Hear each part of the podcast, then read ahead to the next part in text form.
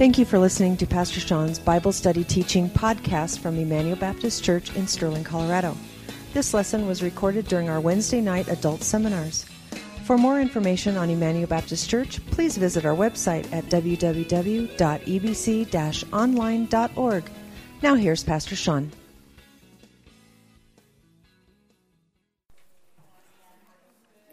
But I'm sure people will come walking in. You awake? Are you awake? You guys awake? Ready to go? All right. Well, let's do this. Let's pray, and then um, we'll get started.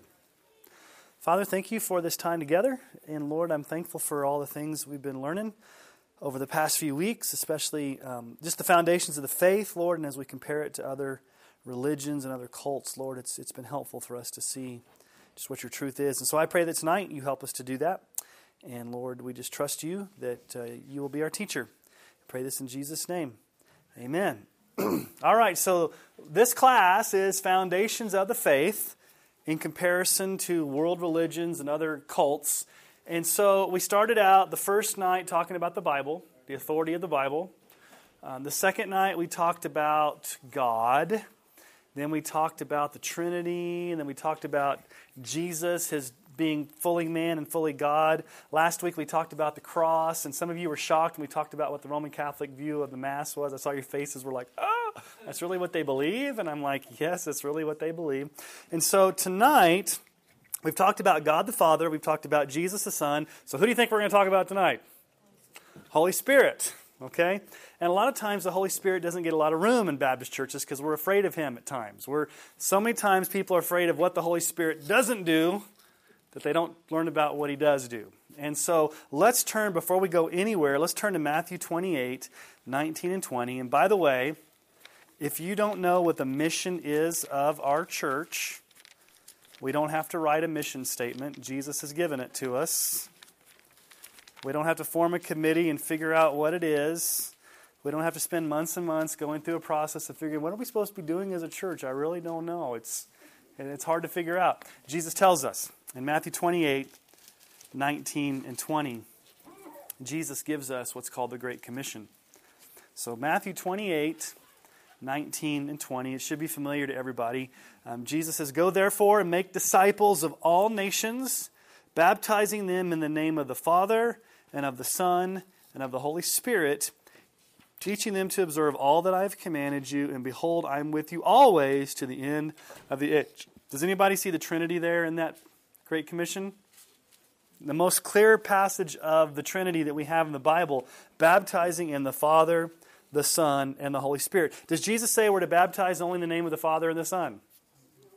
No, he says in the name of the Holy Spirit. So I want to review just a little bit in case you guys weren't here that first night or maybe the second night when we talked about the Trinity. But let's let's go back and retrace a little bit of our ground because I think it's always important to go back and talk about the Trinity the Father, the Son, the Holy Spirit. So here's the definition within the one being, capital B, that is God, there exists three distinct persons. Namely, who are these three distinct persons? The Father, the Son, and the Holy Spirit, who are both co equal and co eternal. And, and as you remember, there were three bedrock truths that we said the Bible teaches about the Trinity. Number one, there's only one God. He's one in essence or one in being. We don't, we don't worship a bunch of different gods. So he's one God. But number two, there are three distinct persons. The Father is not the same person as the Son. The Son is not the same person as the Spirit. They still share the same Godhood. There's a heresy that treats the persons as modes or aspects of the same God, but does not view them as distinct persons. This heresy is called modalism, if you remember. It's most frequently seen in oneness Pentecostalism. Do you guys know who the biggest oneness Pentecostal teacher is? Huge preacher. T.D. Jakes. Anybody ever heard of T.D. Jakes? Okay. The other day I was watching him on um, a, a, I don't know, YouTube clip, and it was kind of disturbing what he said. Here's what T.D. Jakes said. He said, A lot of businesses go out of business because they don't understand supply and demand. They put a product out and they think that it's going to be a good product, but there's no demand. They're supplying a product, but there's no demand. And so he says, really, in corporate America, we who are the consumers, we are the ones that control the marketplace. And so, like IBM, Walmart, McDonald's, they're at the mercy of us because we're the consumer. And I'm like, where's he going with this? Then here's what he said it's just like that with God. God is at our mercy, and he can only supply what we allow him to give us based upon our need. Does anybody have a problem with that statement that God is at our mercy? Is God at our mercy? No, we're His mercy. Um, so we just need to be aware that there are popular teachers out there that may have huge churches, but sometimes have some weird beliefs. Um, number three, the Father, the Son, the Spirit are co equal. They've always existed. In other words, Jesus was not created, the Holy Spirit was not created. All three have always existed in eternity past in perfect fellowship as God. So we are going to say tonight, and you guys agree with me, is the Holy Spirit God? Yes. Is the Holy Spirit the same person as Jesus? No. Is he the same person as the Father? No. But is he still God? Yes. yes. Has he always existed? Has he been created? Is he a force? Is he a person? Is he an it? Okay, good. You're great theologians. We can all go. You guys, you guys have got it down. You're awesome. We don't need to go any further. You guys have got the Trinity down, which is so important. Well, let's look at a few key Trinitarian verses and look at the role of the Holy Spirit. So let's look at first, first Ephesians. There's no, there's only one Ephesians. Ephesians chapter one. First Ephesians, the only Ephesians. I was looking at, I don't know what I was looking at in my notes. So, as you read Ephesians chapter 1, this is verses 3 through 14. It's one long, huge sentence in the original language. It's the longest sentence in the New Testament. And Paul just keeps stringing these words together. But really, what you see in this passage of Scripture, and I want you guys to help me tonight, I want you guys to tell me if you see the Trinity in this passage of Scripture. And if you do, I want you to tell me what each person of the Trinity does in your salvation, okay? All right? So we'll go slow. Ephesians chapter 1, verse 3. Blessed be the God and Father of our Lord Jesus Christ. Stop right there. Who do you see? More specifically, the Father and who else? Jesus the Son. Okay. At this point, we've got Jesus the Son, we've got God the Father. Okay. Blessed be the God and Father of our Lord Jesus Christ, who's blessed us in Christ with every spiritual blessing in the heavenly places, even as he chose us in him before the foundation of the world, that we should be holy and blameless before him. In love, he predestined us for adoptions as sons through Jesus Christ, according to the purpose of his will, to the praise of his glorious grace, grace with which he has blessed us in the beloved. That's all speaking about what the Father has done in our salvation. So, what's the Father done? He's chosen us, He's predestined us, He's loved us, He's adopted us, He's done all these wonderful things. Okay, the Father. All right, now let's see what the Son has done. Verse 7 In Him, who's the in Him talking about? The Father or Jesus? Jesus, because it goes back to the beloved there in verse 6. In Him we have redemption through His blood the forgiveness of our trespasses according to the riches of his grace, which he lavished upon us in all wisdom and insight, making known to us the mystery of his will, according to the purpose which he set forth in Christ as a plan for the fullness of time to unite all things to himself in heaven and on earth. It speaks about Jesus, right? So, what has Jesus done in our salvation? He's died on the cross for our sins. He's purchased us with his blood. He's showered us with grace. Okay, so at this point, have we seen the Father? Have we seen the Son? Okay. Would you expect to see the Holy Spirit? Yes. So let's keep reading. Go look at verse 13. In him, you also, when you heard the word of truth, the gospel of your salvation, and believed in him, were sealed with the promised Holy Spirit. Okay, so now we see the Holy Spirit, who is the guarantee. So we were sealed with the promised Holy Spirit, who is the guarantee of our inheritance until we acquire possession of it to the praise of his glory. So we can say this in our salvation, the Father is the one who planned it. Jesus is the one who accomplished it. And the Holy Spirit's the one who applies it.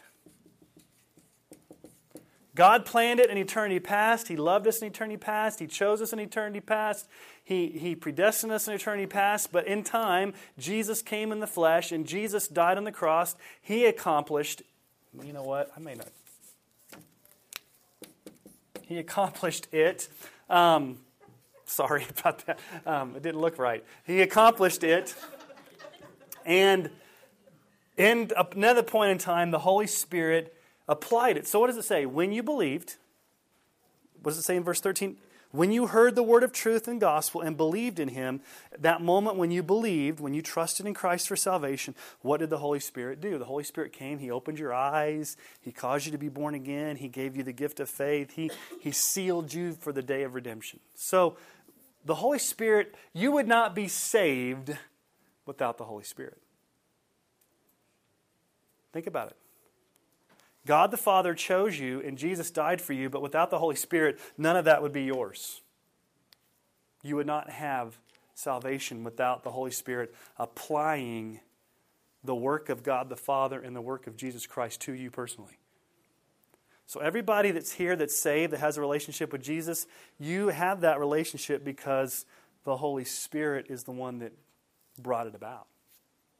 So, He's indispensable to your salvation. All right, let's look at another passage that speaks about all three persons of the Trinity. This is 2 Corinthians 13 14. The grace of the Lord Jesus. Okay, do we see Jesus there? The grace of the Lord Jesus Christ and the love of God the Father and the fellowship of the Holy Spirit be with you all. Now, it's interesting the words that are used with each person of the Trinity. There's grace with Jesus, there's love with the Father, and what word is there with the, um, the Holy Spirit? Fellowship, which really means partnership. So, if you think about what this passage is teaching, it teaches that the Holy Spirit is the one that brings us into fellowship with the Father through the Son. So you would not have fellowship with God the Father. You would not have a relationship with Jesus Christ unless the Holy Spirit was the one who brought you into that fellowship. Okay? So it's a beautiful verse about the Trinity. Also, let's look at Ephesians 2:18. For through him, that's Jesus, we both have access in one spirit to the Father. So, who do we have access to? The Father. How do we get that access? Through Jesus. Jesus says, I am the way, the truth, and the life. No one comes to the Father but through me. But how has that happened? Through the one Spirit. So, what I'm trying to show you guys is that we would not have a relationship with God the Father or Jesus unless the Holy Spirit's the one that brings us into that relationship. And He does that in our salvation and continues to do that in our sanctification. So, the question is who is the one who brings us to God the Father when we trust Christ? It's the Holy Spirit. We have access. This word means that we have a rightful introduction to the King. And it comes through the Spirit who unites us to Christ and subsequently unites us to the Father. We have another passage, Ephesians chapter 4, 4 through 6. There's one body and one Spirit. Just as you were called to the one hope that belongs to your call, one Lord, one faith, one baptism, one God and Father of all, who is over all and through all and in all. So you've got one God and Father, you've got one Lord Jesus, and you've got one Spirit. You also have all three verse or all three persons of the Trinity. So if somebody comes to you, and I'm just going to remind you of this, if somebody comes to you and says the Bible doesn't teach the Trinity, can you find the word Trinity in a concordance? No. You can't look up in the back of your Bible and look up the word Trinity or on a Bible program because the word Trinity is a Latin word that explains this truth. But does the Bible teach one God, three distinct persons, co equal, co eternal? Yes, it does. Now, let me give you a definition here from, um, or a statement from John Owen. I like John Owen. He, he's an old Puritan from the 1500s, 1600s, um, that wrote a book called The Holy Spirit. He said this There's no good thing or no good that we receive from God, but is brought to us and wrought in us by the Holy Spirit. Nor is there in any nor is there in us any good towards God, any faith, love, obedience to his will, but that we were enabled to do by the Holy Spirit. So, what he's saying is everything that we get from God is because of the Holy Spirit. Everything we give back to God is because of the Holy Spirit. So, we need the Holy Spirit. So, let's talk about the Holy Spirit's personal attributes as God. And maybe you've never thought about this before, but as a person, as a divine person, he has understanding and wisdom. 1 Corinthians 2:10 whoops through 12 whoops says these things God has revealed to us through the Spirit. For the Spirit searches everything, even the depths of God. For who knows a person's thoughts except the spirit of that person which is in him? So also no one comprehends the thoughts of God except the Spirit of God. Now we have received not the Spirit of the world, but the Spirit who is from God, that we might understand the things freely given to us by God. Now let me explain what Paul's saying there. Anybody here want to say, I can read God's mind? No. Can the Holy Spirit? Yes, because He's God. He searches the deep things of God. He knows those things of God. And what does the Holy Spirit do? He gives us understanding. So when you sit down and read your Bible, the only way you can understand what you're reading is because the Holy Spirit is doing something. Here's what He's doing. Okay, it got real dark in here, right? What happens when I turn the light bulb on? What do we call that? Illumination! the lights come on what the Holy Spirit does is He illuminates the Bible. In other words, in our dark and cloudy, confused mind that's dark, He comes and turns the light switch on so that we can understand truth. That doesn't mean we're always going to understand truth every time we read the Bible? Have you guys come across things in the Bible where you're like, now, wait a minute. Who's Jobinadab and what's you know what's all this stuff that I'm reading here? Yeah, there's some things that are harder to understand, but but if you really seriously read and pray for discernment and pray for illumination, through time the Holy Spirit will do that. It's not just for the experts. You can try this at home. Okay? It's not just for pastors. You can actually read your Bible at home and pray and ask the Holy Spirit to help you understand it. Okay, so he has personal wisdom and understanding the deep things of God. He also acts according to his own will. He's sovereign.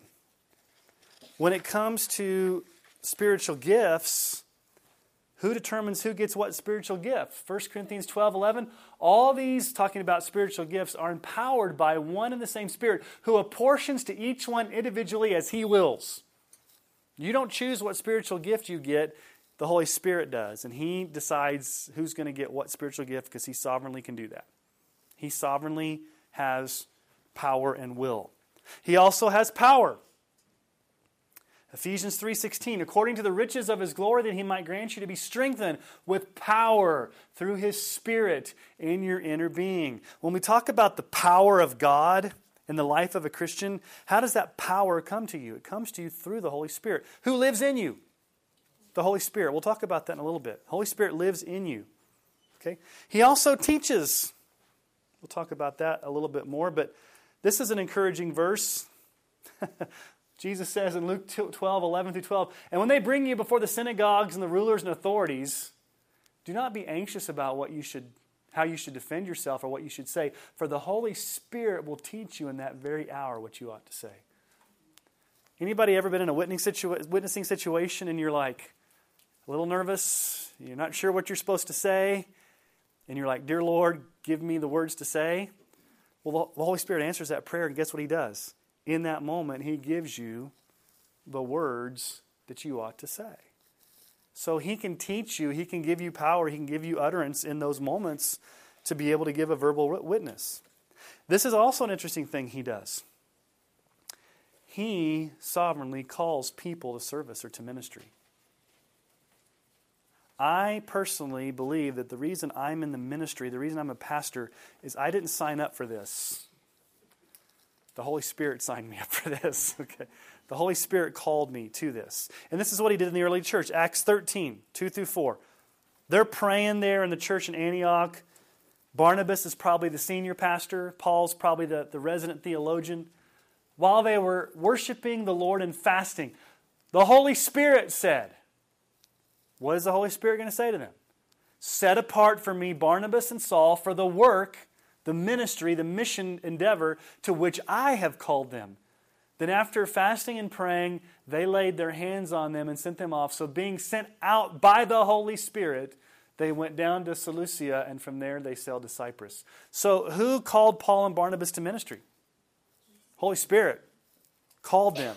Holy Spirit sent them. The Holy Spirit appointed them. The Holy Spirit is the one that calls people to, to service, to ministry. Now, here's something that we need to talk about I don't know if I want to go into a lot of detail, but he can be resisted up to a point. okay. Um, Stephen, at the end of his speech in Acts, he's preaching this long message and he's basically like letting these Pharisees have it. And he says, You stiff necked people, uncircumcised in heart and ears, you always resist the Holy Spirit as your fathers did, so do you. You always resist. So people can resist the work of the Holy Spirit. Now, let me ask you a theological question. If it's your time to be saved,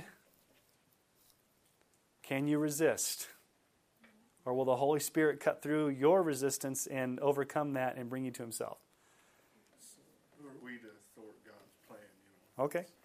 Yeah, that's a great answer. That's what Job said. Who can thwart God's plan? Yeah, so you can people some people say well i don't believe you know the bible teaches you can resist the holy spirit. People resist the holy spirit all the time. But when it comes your time to get saved you cannot resist. He will ensure that you get saved. Um, and he can be grieved. This is this is an interesting one.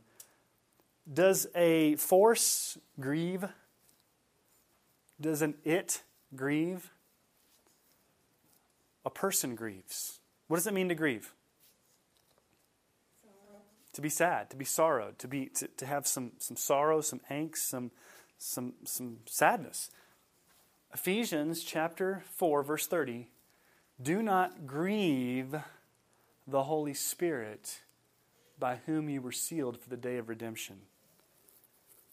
And if you read the rest of that passage, what grieves the Holy Spirit is when Christians don't act like Christians and they treat each other bad and they start backstabbing and gossiping and not forgiving one another. Have you ever stopped and thought about when you sin, not only are you breaking God the Father's law, and not only are you breaking Jesus' um, lordship and what he did for you on the cross, but when you sin, you're also grieving the very Holy Spirit of God. We don't often think about God getting sad at our sin. But it says here in the scriptures that the Holy Spirit can be grieved when we sin. So, what I want to hammer into our heads tonight is this. It becomes very important. According to Scripture, the Holy Spirit is not just some divine force or energy or anointing or something impersonable. No, He is a holy, intelligent person. Don't ever think of the Holy Spirit as an it. He's not an it. Now, I don't have this in your notes, but what do the Mormons believe about the Holy Spirit? He's not God. He's not a person. He's an it. He's a force sent out to kind of do some things that God wants it to do. What do Jehovah's Witnesses believe about it? Do Jehovah's Witnesses even believe the Trinity? No, they, they, they call the Trinity the three headed monster. Okay, so they, they only believe that Jehovah is they only believe the Father is really God. Jesus was created. He's Michael the archangel. And the Holy Spirit is not a person, it's also an it, a force. Okay, so let me ask you a question. As a Christian, do you want an it living in you? Or do you want a living person in you that's going to help you? I would prefer a person than an it. Listen to what John MacArthur says. The Holy Spirit is not a mystical power. He's a person just as Jesus is a person. He's not a floating fog or some kind of ghost like emanation. It's unfortunate that the translators of the King James Version use the term ghost instead of spirit. For generations, people have had the idea that the Holy Spirit is an apparition, something like Casper the Friendly Ghost, the 1950s and 60s comic book and cartoon character, but he's not a ghost, he's a person. Were you ever confused as a kid with the word Holy Ghost? Did you guys grow up with the King James where it talked about the Holy Ghost? And I was always confused. When I grew up in a Baptist church, I didn't know anything about the Holy Spirit. All I knew was those churches down the street that were holy rollers, they're the ones that talked about the Holy Spirit. We didn't. And really, it wasn't until probably like the past 15 years or so that my understanding of who the Holy Spirit and what He does has really grown. Um, because there's a lot to our salvation and a lot to our sanctification that the Holy Spirit does. By the way, um, next Friday, I leave to go to India. And the team has asked me to teach them on the role of the Holy Spirit, specifically the fruit of the Spirit, and how the Holy Spirit helps in teams. So I'm going to be doing um, probably nine to ten hours of teaching on the, the person and work of the Holy Spirit, the fruit of the Spirit, how the Holy Spirit helps teams, mission teams, uh, do ministry. So that's kind of what I'm going to be doing for three days with them. What I want us to do is I want us to go to John, because in John 14 through 16, we have some of the clearest teaching from Jesus on the role of the Holy Spirit. Um, this is what's called the upper room discourse. Um, during the Lord's Supper or the Last Supper, Jesus has these conversations with his disciples. And then they leave and they go across the Kidron Valley and they go into the Garden of Gethsemane, and Jesus continues to, t- continues to teach them. And, and all John 14 through 16, Jesus' main point is this I am leaving. I'm no longer going to be here. I'm going to die. I'm going to rise again, and I'm going back up to heaven. You've been with me physically for three years and you've got to touch me and eat with me and, and learn from me, but I'm not going to be on planet Earth anymore. I'm going back up. But what's going to happen? Don't freak out. Don't be scared. I'm going to send the helper to come. And so Jesus teaches them who the helper is and defines the helper and the role of the helper, none other than the Holy Spirit. So let's look at these passages in John 14 through 16 where Jesus teaches on the Holy Spirit because this is pretty clear. Uh, John 14, 16 through 17. Jesus says, I will ask the Father, and he will give you another helper to be with you forever, even the Spirit of truth, whom the world cannot receive because it neither sees him nor knows him. You know him, for he will dwell with you and he will be with you. Now let's just do let's just do some Bible study here, okay? Actually, do me a favor, open your Bibles to this because I want you to maybe circle some things or highlight some things or just make some notes in your own Bible because I think I want you to interact with the text, your own text, unless you're using an electronic Bible, and I don't know how you do that. Um, you can highlight and take notes. Yeah, you can do. Yeah, I know. I know you can. I'm just. I'm. I like when pastors stand up. Open your Bibles or turn them on. Swipe your finger to, or you know, turn. I will ask the Father, and he will give you another helper. What, is Jesus, what does Jesus call the Holy Spirit? Helper. Now, what's the difference between a helper and help? He doesn't say, I'm going to give you help. He says, I'm going to give you a helper. What's the difference between help and helper? What's what? Always there. Always there. One is I'm going to kind of give you some help, and then I'm going to leave. One is I'm going to give you, I'm going to kind of, I'll come help you move, but then I'm going to go back and do my own thing. I'll help you get a, like, I'll, I'll help your car get started up the, up the hill, but then I'm going to leave. I'll give you a little bit of help. What if God says, I'm going to give you a helper? Not just a little bit of help, but a person to be with you forever. So Jesus calls him the helper. Now, what is his title in verse 17? Very, very important. He is what? The Spirit of truth. Now, that's very, very important. What does that mean? What's the truth that Jesus is that Jesus is saying the Holy Spirit is of? Any truth? The truth of God. And how do we know the truth of God? Through the scriptures. So, is the Holy Spirit going to lead or teach or guide anybody to do anything in conflict with what the written Word of God says? Absolutely not. Especially if you're Katy Perry. Did you guys read my Facebook post this week?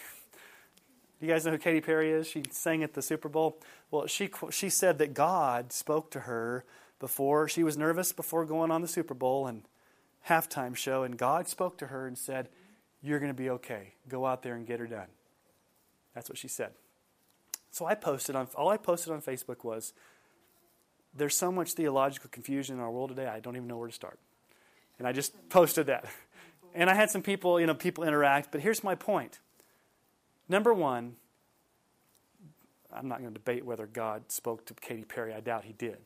But if he did, let's just assume he did, would he encourage Katy Perry to go out on national TV and sing the song I Kissed a Girl?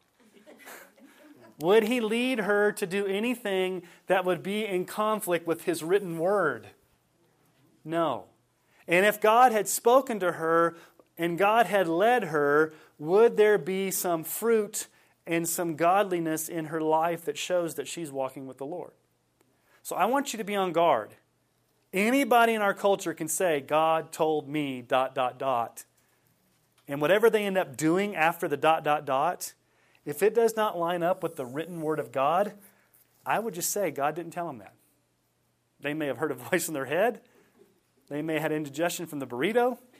Who knows what it is? But he is called the Spirit of truth. And so everything that the Holy Spirit's going to do is going to guide us into what is written down. For a matter of fact, who wrote the scriptures? The Holy Spirit. He inspired the writers to actually write it down. So he knows what the written word of God is because he did it. And his job is to guide us into, he's always going to be pushing us back to what the written word of God says. So if you have any movement or any denomination or any group or any church that's quote unquote spirit filled or, or, or very much on the spirit, but they're way off the rails as far as what the Bible teaches, can you truly say they're of the Holy Spirit?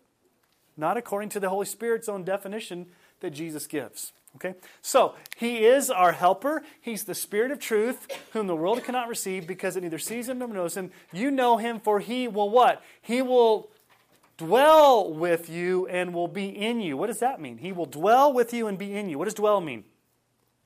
Live. Where's he going to live? In you. That's, that's new.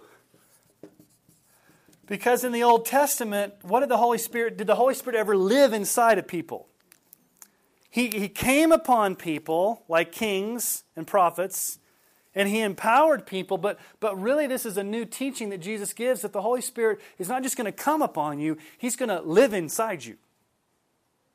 For how long? He will live inside of you for forever. Jesus says that in another place. So let's go on to our next passage. You can look in your own Bible, um, John 14, 26. But the Helper, the Helper, the Holy Spirit, whom the Father will send in my name, he will teach you all things and will bring to your remembrance all that I've said to you. So, what is the goal of the Holy Spirit here to again to do? He's, he's a teacher. And what's he specifically going to teach them? All things that I have said to you. The scriptures, the Word of God. He's going to guide us in truth. He's the Spirit of truth. He's going to teach us. He's the helper. Okay?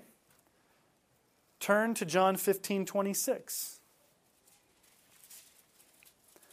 But when the helper comes, whom I will send to you from the Father, the Spirit of truth. Okay, we have it a second time. Spirit of truth, who proceeds from the Father, he will what?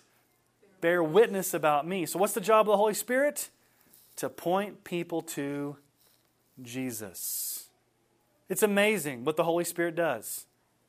Really, when you boil it down, the Holy Spirit is to point us to the written Word of God, and the Holy Spirit is to point us to Jesus. Where else would you want to go besides Jesus and the written Word of God? And it's the Holy Spirit inside of us that's teaching us and leading us and pointing us to Jesus. Um, John 16, 7 through 8. Nevertheless, I tell you the truth, it's to your advantage that I go away, for if I do not go away, the Helper will not come to you, but if I go, I will send him to you. And when he comes, he will convict the world concerning sin and righteousness and judgment. So, what's another role of the Holy Spirit? To bring conviction of sin. How did you know that you needed Jesus as Savior? You came under conviction. How did you know sin was sin? How did you know that what you were doing was wrong? How did you know that if you didn't repent, you'd go to hell? Well, yeah, probably a pastor told you that, or a parent told you that, or you read it in the Bible, but the Holy Spirit took the written word and He put it deep into your heart to say, Whoa, I personally am guilty and I need to repent. He convicts. He's the one that convicts the, the, the world of sin. John 16, 13 through 14. When the Spirit of truth, how many times has Jesus said it? Like three times. When the Spirit of truth comes, what's He going to do? He's going to guide you, teach you, lead you into what? All the truth, the written word of God. For he will not speak on his own authority, but whatever he hears, he will speak, and he will declare to you the things that are to come. He will glorify me, for he will take what is mine and declare it to you. What's the role of the Holy Spirit? Also to glorify Jesus, to shine the light on Jesus, to, to, to let our eyes be focused on Jesus. So he's the Holy Spirit. He's the Spirit of truth. He's the helper. Now, What's the word Jesus has been using over and over and over again? Besides Spirit of Truth. When the helper. Now, your translation may use a different word. What are the different words? Do some of you have counselor? Do some of you have comforter? Do some of you have advocate? That's all the same Greek word. It's the Greek word parakletos. What does it actually mean that the Holy Spirit is our helper? What does it mean? The, the, Greek word there, and different translations have translated it a little bit differently, but it's, it's the ESV says helper. I think it was NIV have counselor. And then what does the King James have comforter? And then what's the other? Does anyone have an advocate? Yeah. Advocate, is that the New American Standard or uh, something? So, so it's, it's all the same. But here's, here's the interesting thing about this word this word has rich meaning. And here's what this word means when you take it all together. When you take how this word's used in the New Testament, how it's used of the Holy Spirit, here's how this, what this word means one who's called to come to your aid, one who brings help. That's why the ESV translates it a helper, one who brings help.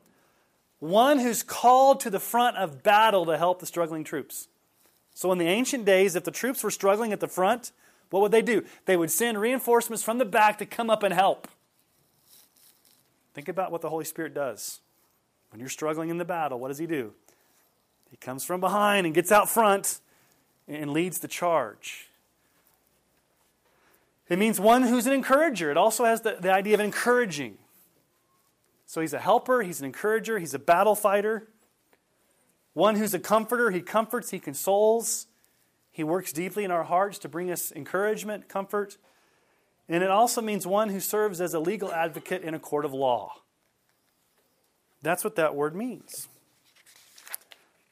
So let's just um, recap Jesus' teaching here. As the sent helper, the Holy Spirit comes to our aid. He encourages us, He comforts us, and intercedes for us by living in us always. Just stop for a moment right there. Can the Holy Spirit be taken away from you? Why? Okay, why? I'm not going to get you off the hook. Okay. Okay. So, how would you answer someone who says, you know what? You can lose your salvation? What do you, how do you answer that with theology of the Holy Spirit? What did we say in Ephesians 1:13?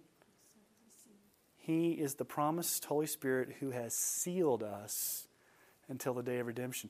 Paul says he's the down payment, which means what? When you put a down payment, what does that mean?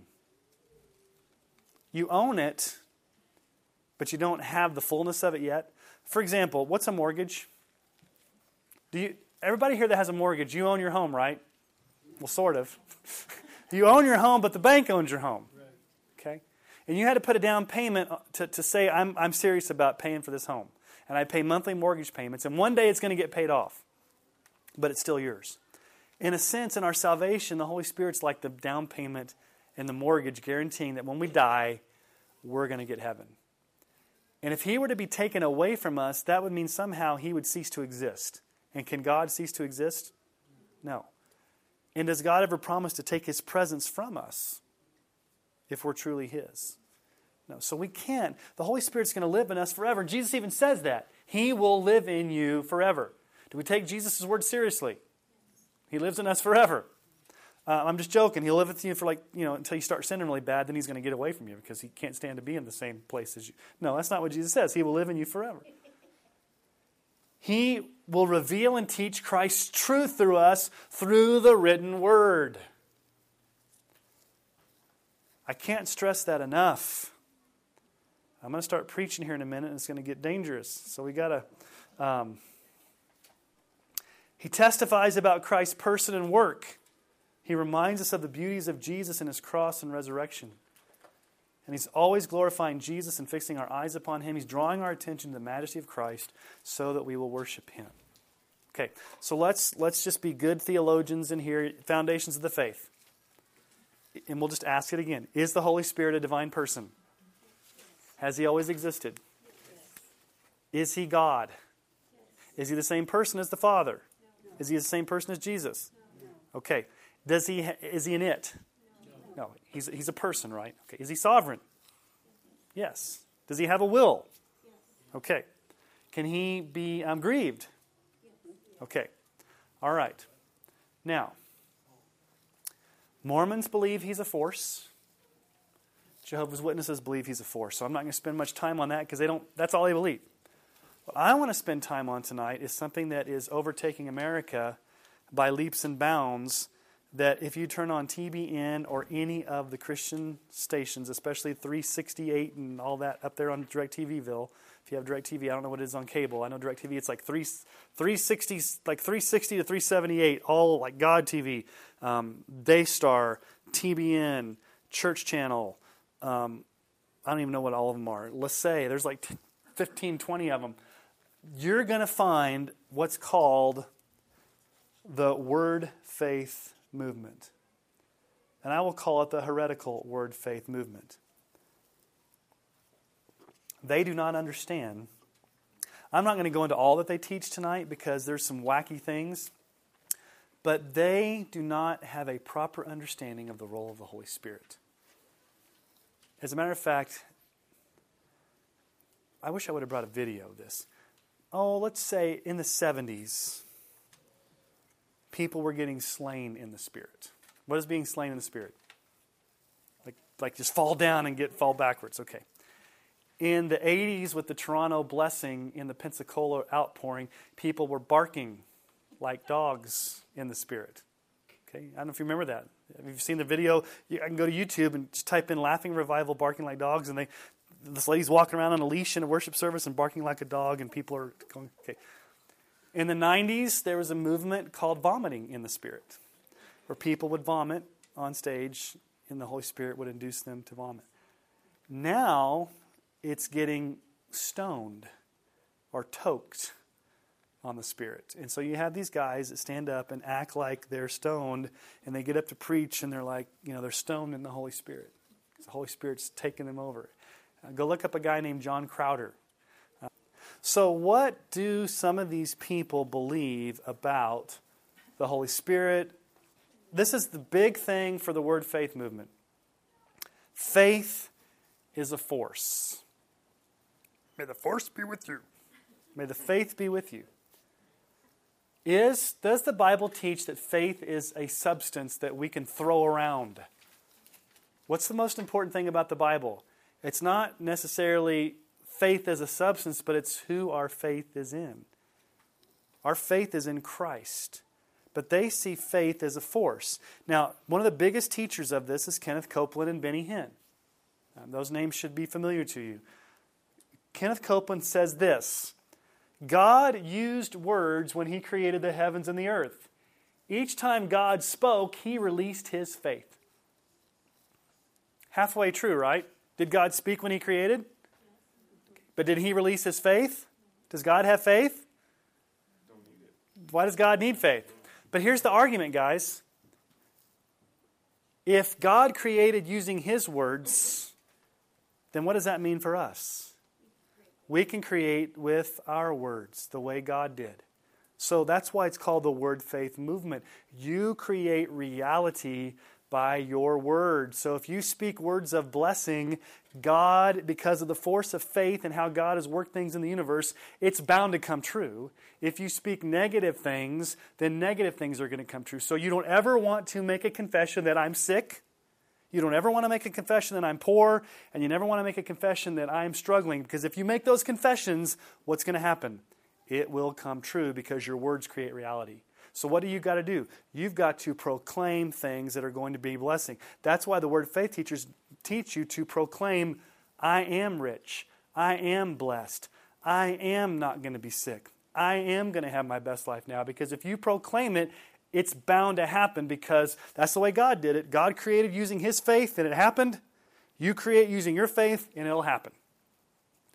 Because you and I are little gods. I will tell you what they mean here in just a moment. That's what the word faith is. Anybody ever heard that or been around people that do that? This is also what Kenneth Copeland said. God cannot do anything for you apart or separate from faith. Faith is God's source of power.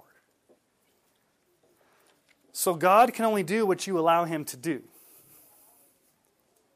They will also say that God is not sovereign over this earth, the devil is. And every time you give you know, negative confessions, you're giving more room for the devil to work. And really, God can't operate until you give him permission to do it. So, prayer is giving God permission to work in the world. So, when you pray, you're controlling God and giving Him permission to come back and do His will. Now, what happens if things don't happen the way that you want them to happen? Who's to blame?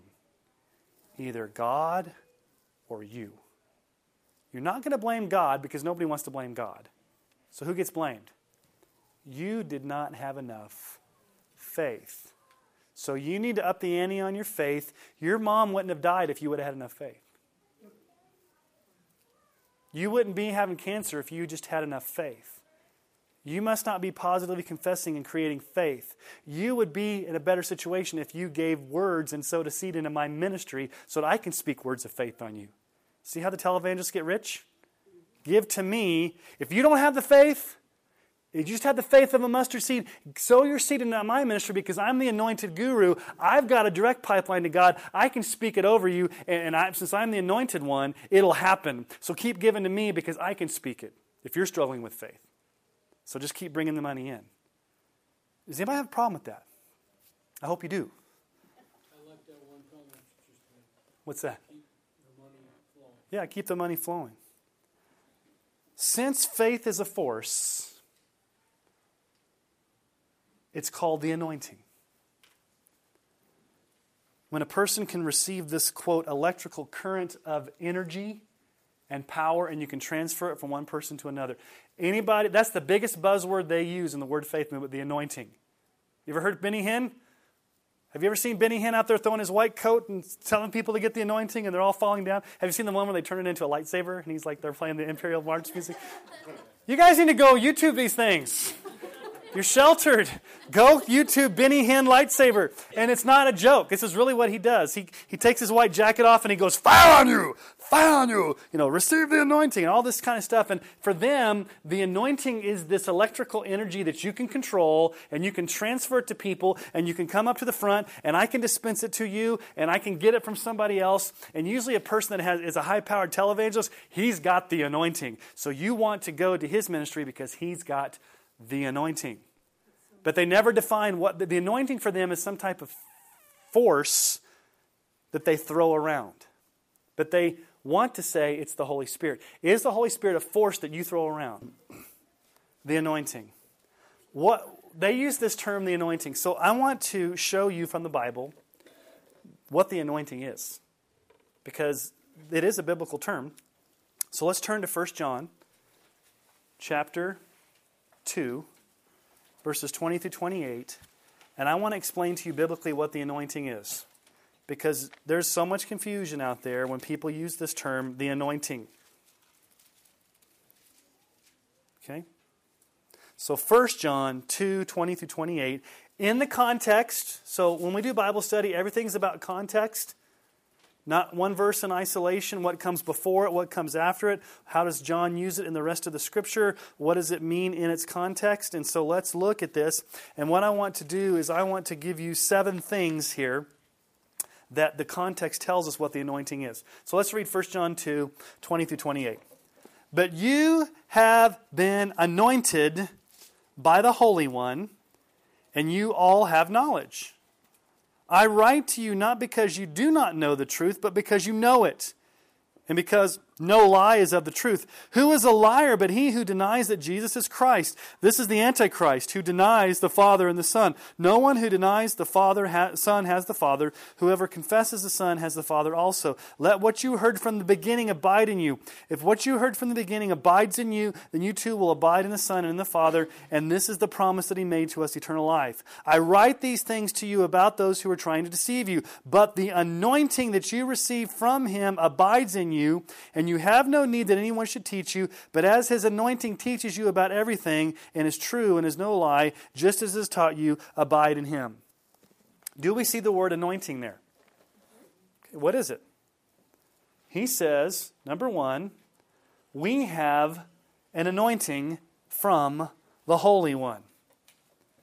Verse 20, you have been anointed by the Holy One.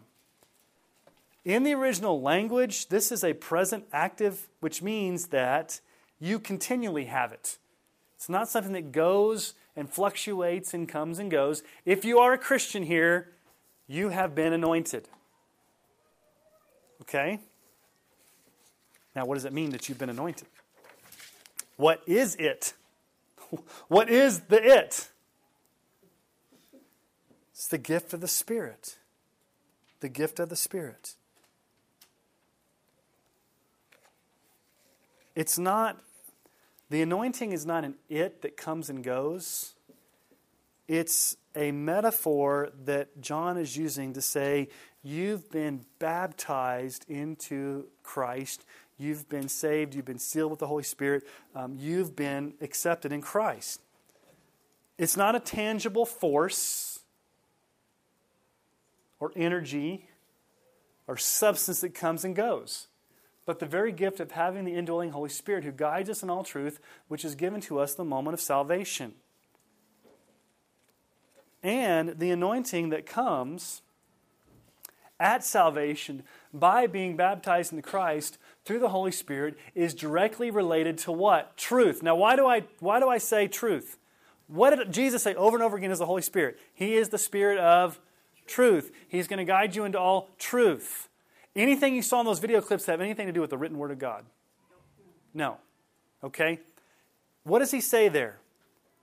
What you heard from the beginning abides in you. What's he talking about? What you heard from the beginning? The message of the gospel, the truth. And it's the word of God's abiding in you. Evidence of not having an anointing, i.e., Evidence of not being saved is that you believe in false doctrines or lies, the, the stuff of the Antichrist. You, you deny the lordship of Christ, you deny the deity of Christ. And so, what's the major lie that, that you're going to um, that you're going to deny or whatever, you're going to deny that Jesus is the Christ, the deity and very nature of Jesus Christ. This anointing teaches us that the truth about Jesus is in accordance with his word. And so I will say it again. Very, very important. If you don't hear anything else tonight, hear this. The Spirit, the Holy Spirit, will never lead the believer in a direction that is contrary to the teachings of the written Word of God. This is that simple. No matter what you see out there in the name of the anointing, in the name of the Holy Spirit, if it does not focus on the written Word of God and upon Jesus, it's not of the Holy Spirit, no matter what people may say. What's the sad thing about it? People think that they are doing the work of the Holy Spirit. How do you grow? Do you grow by hearing a bunch of weird stuff? Or how, what's the main way you grow? Through the Scripture. Through the intelligent preaching and teaching and explanation of the written Word of God, where the Holy Spirit takes this written Word, applies it to your heart and mind, and begins to change you from the inside out and make you glorify Jesus. Now, let's talk about little gods here for a moment. This is the bedrock of the Word Faith movement. Because we are little gods, God would never want us to be sick, God would never want us to be poor, and God would never want us to not prosper because that's not fit for a God. Gods don't get poor, gods don't get sick, gods don't struggle. This is what Kenneth Copeland says God's reason for creating Adam was his desire to reproduce himself. He, Adam, was not a little like God he was not almost like God. He was not subordinate to God, even. Every Christian is a God. You don't have a God in you, you are one. That is standard word faith teaching. Creflo Dollar, T.D. Jakes, Paula White, Benny Hinn, Jesse Duplantis, all these guys. I mean, you, I could go, I mean, just this is what they all believe. It does. Um, you're supposed to believe in that spirit within you, but for it to be your own power, not God's power, it's, it's splitting the kingdom. Yeah. Well, it's making you to be God. Yeah, it takes. it, Yes, Joel Osteen. Joel Osteen won't come out and say it, but that's his theology. He, he probably won't be, he won't come out and say, he won't come out and say, This is my Bible. You are all little gods. Because if I were to say that, it would not make me, it would make me look like a weirdo. So here's the way I'm going to say it. You're not a victim, you're a victor. And God wants you to have your best life now. He will couch it in those types of terms. He won't go out and say you're a little God, but he will say, God desires you to have your best life now, and the theology behind that is the reason why is because you are a little God. Okay? But he won't come out and say it because he knows if he says that, he'll lose an audience. Paul Crouch, who's, who's passed away, but he's the founder of TBN, Trinity Broadcast Network. One time he got on TV and he um, started, this whole controversy came out with little gods. And he got mad and looked in the camera, and this is what he said Paul Crouch, God doesn't even draw a distinction between himself and us. You know what else? That's settled in tonight. This hue and cry and controversy that has been spawned by the devil to try and bring dissension within the body of Christ that we are gods. I am a little God. I have his name. I'm one with him. In my, I'm in covenant relation. I am a little God. Critics be gone. And Hank Hanegraaff, who spoke out against this, Paul Crouch basically said, I hope the Holy Spirit takes you out with his spiritual Uzi, you and your family. He wished, because he believes that God can, or people can create things with their words. What about Joyce Meyer? Who? I hate to say this, but yes. She's probably a little bit more mainstream, but she does believe that Jesus was went to hell that we talked about last week. She does believe that the demons tortured him in hell and then he was reborn in hell. She believes that whole thing. Um, she's in that whole line of same theology. She's a good actress. She's a good actress. I I know a lot of women like Joyce Meyer. Um, I just have she just rubs me the wrong way because she she's too masculine for me. I don't know. She just comes across real. I don't know. It's like, you know. I, I'm just saying, use discernment. Um, you know, I don't want to call. You have to be real careful here. Okay, there are some people who are flat out heretics. There are some people who are borderline and should know better, and you don't know quite where they stand, and so you can't make a judgment yet. And then, then there are some followers that have no clue and they're baby Christians. So we need to make a distinction between those that know exactly, have been, have been confronted with this by other godly believers and have said, I don't care what you say, this is where I'm going. Those are heretics. There's others who say statements, and maybe on their doctrinal statement, and their teachings, you're like, I can't quite say you're a heretic. You're, you're hanging around with heretics. You don't you, you almost sound like one, but not quite. But you're not clear on what you believe and what you don't believe, so I can't make a judgment, but you're really scaring me. There's one person I think of right now that's in that camp that I'm not going to mention publicly because you get very upset with me. And there's other people that are, um, you may not get upset with me, but um, there's other people that are followers that listen and read books that may just not have the spiritual discernment and they're not heretics, they're just baby Christians that need taught. There's a difference between a baby Christian and a teacher, a false teacher. Okay? Does that make sense? Okay. Benny Hinn believes that, the, um, that each person of the Trinity has three manifestations, so there's nine in the Trinity. The Father has three, the Son has three, and the Holy Spirit has three. This is what he says. It's in his book, Good Morning, Holy Spirit, which was like a a big sell back in the 80s, is what put Benny Hinn on the map. Um, God the Father, God the Son, and God the Holy Ghost, three separate individuals, one in essence, one in work, and one may add each of them possess his own spirit body. You don't like it? Yeah, he basically says that there um, are nine in the Trinity. And then here's the biggest statement that I thought was interesting. Kenneth Copeland said this. This is Kenneth Copeland. I was shocked when I found out who the biggest failure in the Bible actually is. The biggest one is God. I mean, he lost his top ranking, most anointed angel, the first man he ever created, the first woman he ever created, the whole earth and all the fullness therein, a third of the angels at least. That's a big loss, man.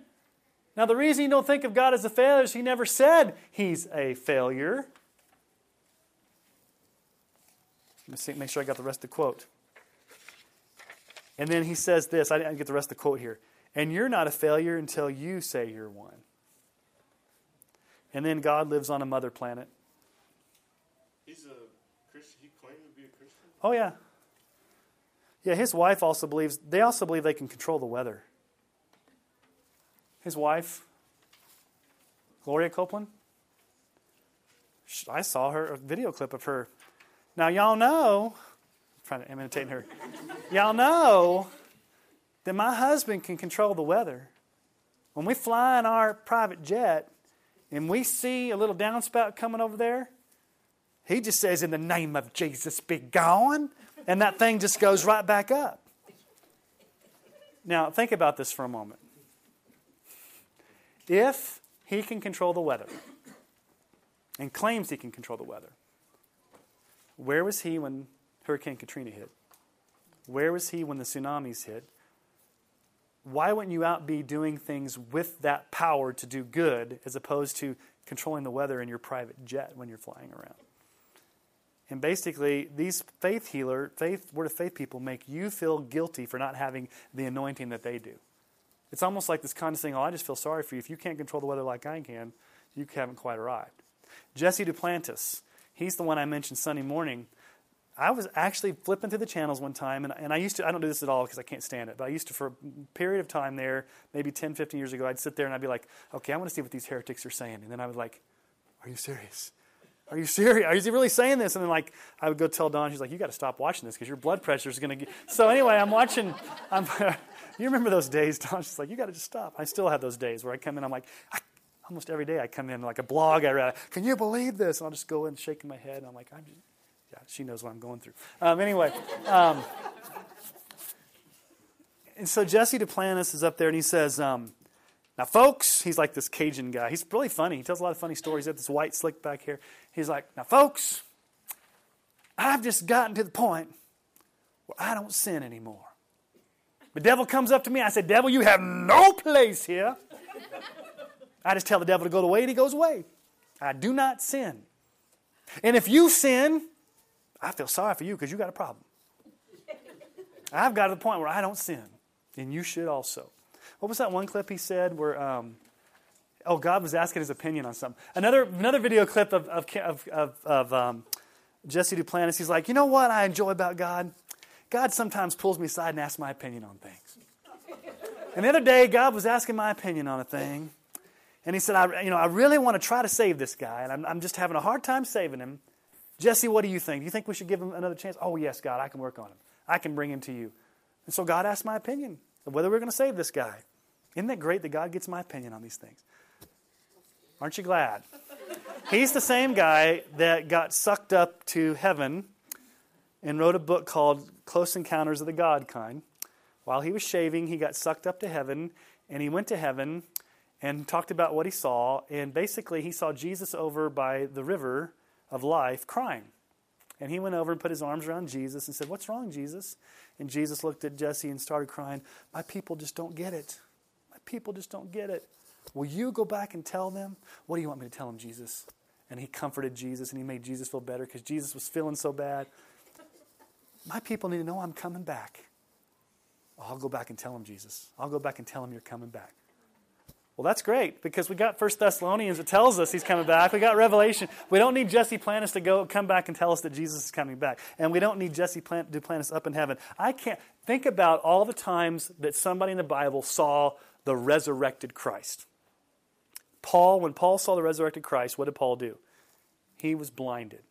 When John saw the resurrected Christ on the island of Patmos in Revelation, he fell down as a dead man. And Jesus had to go put his hand on him and say, you know, get up. Anybody that's seen the resurrected Christ, usually, if they're going to talk about it, they talk about it.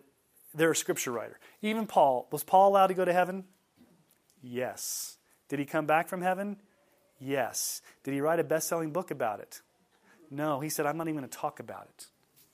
So if Paul, who's the scripture writer, went to heaven and came back and said, I'm not even going to talk about it, we need to be wary of books where little kids go to heaven and come back and talk about it.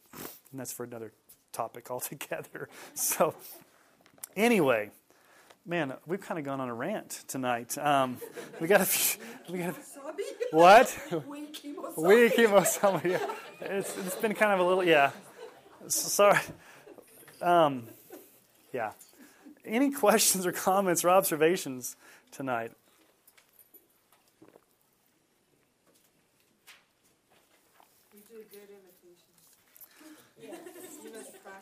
I don't practice them. no, I just, um, I guess it's a gift. I guess I don't. Any other questions?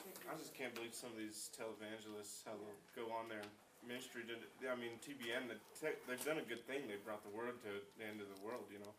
But then they'll go on there and they call themselves gods and mm-hmm. completely mm-hmm. try to steal the glory from God. Mm-hmm. Uh, well, I mean, and, and they don't hide this stuff, guys. You go listen, if you listen to them long enough and just go listen to some of their sermons and get some of their YouTube clips, they're not hiding this theology. It's not like it's like in a deep, dark corner where they're ashamed to talk about it. They're out in the open about it. They are out in the open about it. Creflo, what? Satan's having a field day. Yeah. What are you going to say, Don?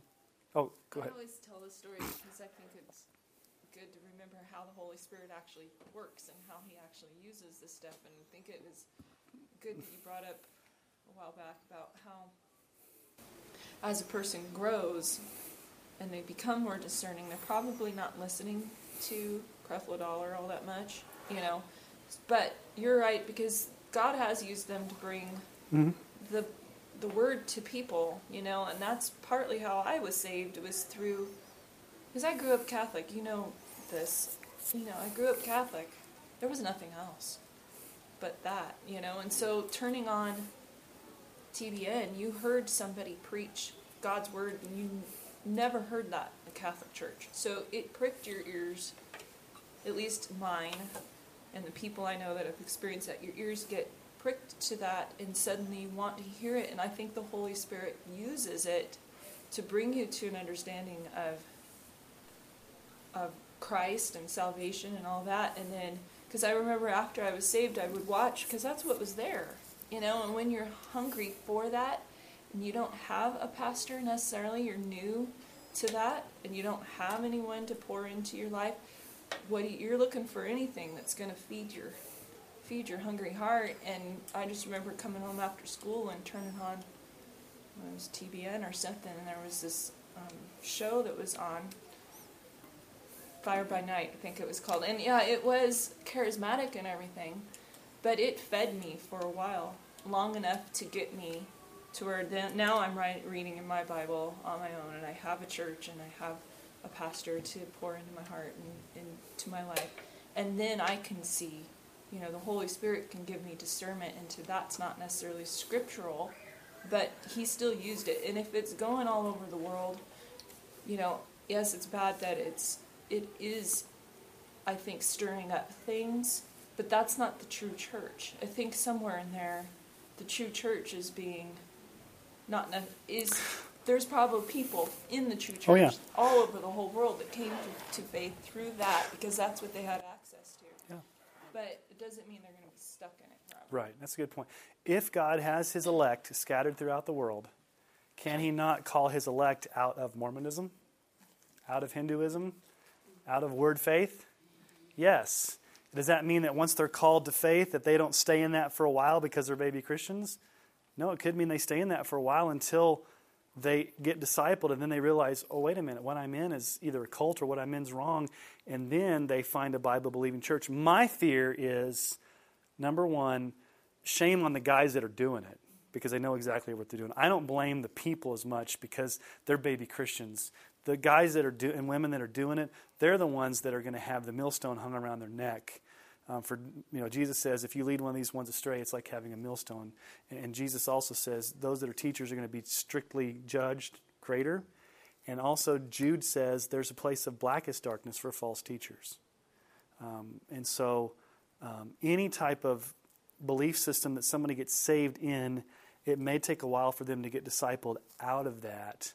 And that's the hope is that they do, and they don't stay in that for long. Phil, you were going to say something? Um, going back to, you know, I had a question, two-hour drive home, and uh, one of the guys and I, we started on Christianity. And one of the questions that he had for me was, well, you've got all these unreached people, you know, how is everybody going to find out about God? And, and you know, when I said, well, you know, that I believed in the Bible, and the Bible, you know, is the true Word of God, he's like, so what you're saying is that if you don't read the Bible, then, you know, you're not getting the truth and you don't have the truth. And it- was very hard for me to respond to that at that time because I didn't, you know, it's like, you know, he's like, so the King James Version is the only version. And, you know, so what did people have before then, you know, before the King James Version was written? And um, when you brought up there that the Holy Spirit would give you the word at that moment and hour, the verse that came into my mind is, is I was like, you know, and I just asked him, I was like, do you believe that God is the creator? And he went, yes. I was like, so do you believe that God can do anything at any time, anywhere? He's like, yes. And I was like, so in the Bible, when it says that every knee will bow and every tongue will confess that Jesus Christ is Lord, how do you feel about that? And he was like, okay. And I was like, so it doesn't matter whether or not right now. That's why we have missionaries to go out and reach people that don't have the Bible, so that we can get the Bible into their language, into their, into their houses, into their homes. And I was like, that's what missionaries are doing, and that's what Christ told us to do in Acts. And uh, he was like, he was like, okay. And I was like, and at that time, I was like, there will be a time when every knee will bow. And he's like, oh, okay. And I was like, so it doesn't, and I may be saying this wrong, but I was like, right now, it doesn't matter that, you know, if I have a King James version or not. That part doesn't matter. The part is, is this is the Word of God. It came from, passed down through ages and ages and ages. You know, it got written in the King James. Great, that's one language that, that it's written in. But it's still the Word of God. Mm.